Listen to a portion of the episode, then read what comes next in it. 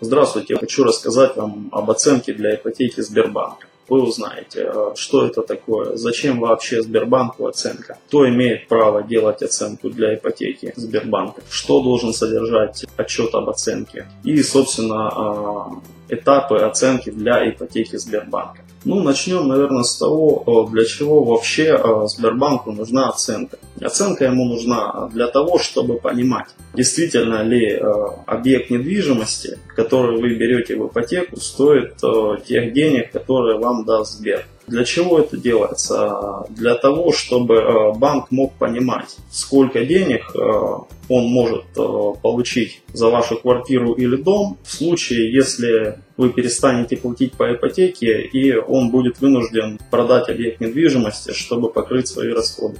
В отчете об оценке объекта недвижимости для ипотеки Сбербанка указываются его основные характеристики. Площадь, э, техническое состояние, также э, анализируется ситуация на рынке недвижимости региона, города, анализируются аналоги, ну, например, квартиры в том же самом доме, либо в соседних домах. Производятся расчеты и в итоге указывается два вида стоимости. Первая стоимость – это рыночная стоимость э, объекта недвижимости, то есть стоимость, э, за которую такие объекты недвижимости продаются на рынке. И вторая стоимость – это ликвидационная стоимость.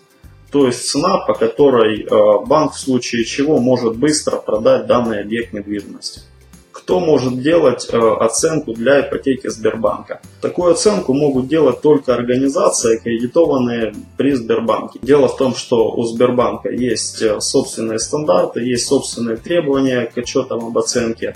И такие отчеты может делать не каждый, а только организация, аккредитованная при Сбербанке. Поэтому прежде чем э, заказывать оценку, настоятельно рекомендую вам уточнить, аккредитована ли организация при этом банке или нет.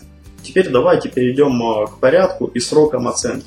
Первое, что нужно сделать, это найти организацию, аккредитованную при Сбербанке, связаться со специалистами этой организации и назначить э, день и время оценки вашего объекта недвижимости. А, в назначенный день и время приедет оценщик, осмотрит ваш объект недвижимости, произведет фотосъемку и заберет у вас необходимые для оценки документы. Что это за документы?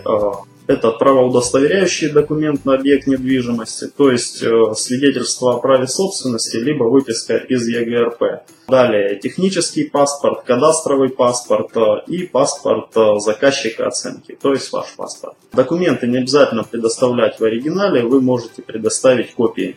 Сроки оценки варьируются от 1 до 7 дней с момента осмотра вашего объекта недвижимости оценщиком. А, но в среднем а, это 2-3 дня.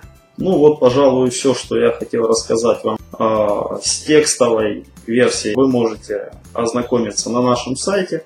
Ссылка будет в описании. Также вы можете найти там много полезной информации по теме оценки. Надеюсь, было вам полезно. Всего доброго.